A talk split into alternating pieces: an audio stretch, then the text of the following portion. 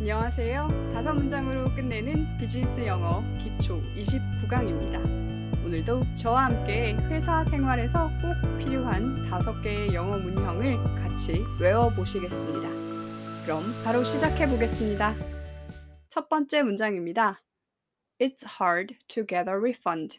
환불 받는 건 어렵다. it이 뒤에 나오는 to를 대신해주는 형태입니다. Get a refund는 환불 받다입니다. 종합하면 환불 받는 건 어렵다가 됩니다. 그럼 같이 외워보겠습니다. It's hard to get a refund. 환불 받는 건 어렵다. It's hard to get a refund. 환불 받는 건 어렵다. It's hard to get a refund. 환불 받는 건 어렵다. It is hard to get a refund. 환불 받는 건 어렵다. It is hard to get a refund. 환불 받는 건 어렵다. It is hard to get a refund. 환불 받는 건 어렵다. 이제 혼자 두 번 읽어보고 넘어가겠습니다.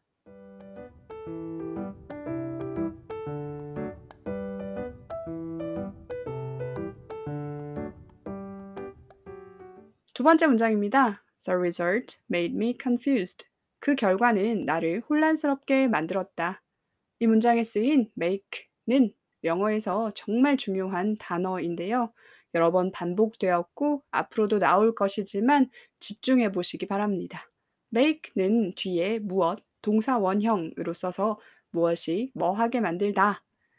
뒤에 무엇, pp로 써서 무엇을 뭐 되게 만들다. 무엇, 형용사로 써서 무엇을 어떤 상태로 만들다가 됩니다. 여기서는 make 무엇, pp로 쓴 형태입니다. confuse는 혼란스럽게 하다입니다. 따라서 혼란스러운은 confused가 됩니다. 종합하면 그 결과가 나를 혼란스럽게 만들었다 라는 해석이 됩니다. make 뒤에 형태에 유의하시면서 같이 외워보겠습니다. The result made me confused. 그 결과는 나를 혼란스럽게 만들었다. The result made me confused. 그 결과는 나를 혼란스럽게 만들었다. The result made me confused. 그 결과는 나를 혼란스럽게 만들었다. The result made me confused. 그 결과는 나를 혼란스럽게 만들었다. The result made me confused. 그 결과는 나를 혼란스럽게 만들었다. The result made me confused. 그 결과는 나를 혼란스럽게 만들었다. 이제 혼자 두 번 읽어보겠습니다.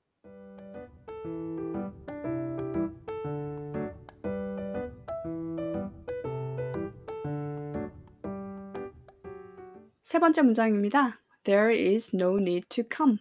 올 필요 없다. There be more는 뭐가 있다입니다. There be no more는 뭐가 없다겠죠. 따라서 there is no need는 필요가 없다가 됩니다. 마지막으로 to come은 바로 앞에 있는 need를 꾸며줍니다. 종합하면 올 필요가 없다라는 해석이 됩니다. 그럼 같이 읽으면서 외워보겠습니다. There is no need to come. 올 필요 없다. There is no need to come. 올 필요 없다. There is no need to come. 올 필요 없다.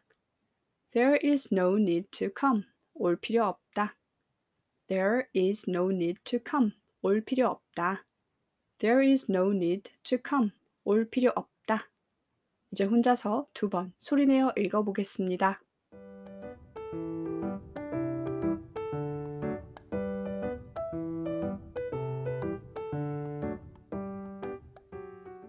네 번째 문장입니다. What you asked is impossible. 네가 요청한 것은 불가능하다. what은 무엇으로도 쓰지만 어떤 것으로도 자주 쓰입니다. 여기서는 어떤 것으로 쓰였고요.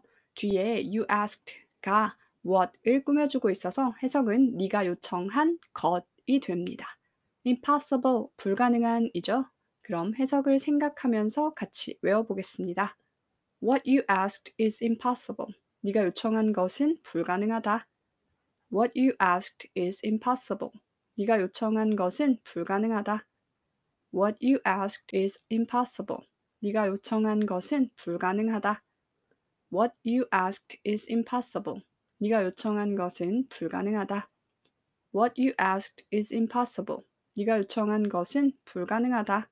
이제 혼자 두 번 읽어보겠습니다.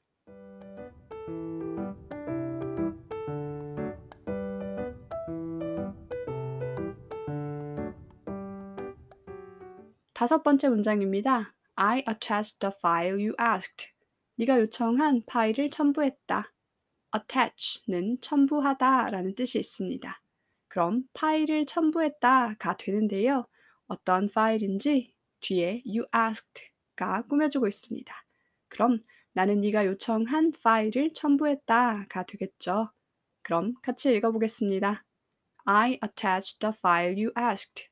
나는 네가 요청한 파일을 첨부했다. I attached the file you asked. 나는 네가 요청한 파일을 첨부했다. I attached the file you asked. 나는 네가 요청한 파일을 첨부했다. I attached the file you asked.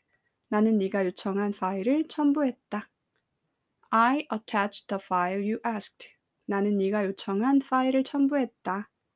I attached the file you asked. 나는 네가 요청한 파일을 첨부했다. 이제 혼자 읽어보겠습니다.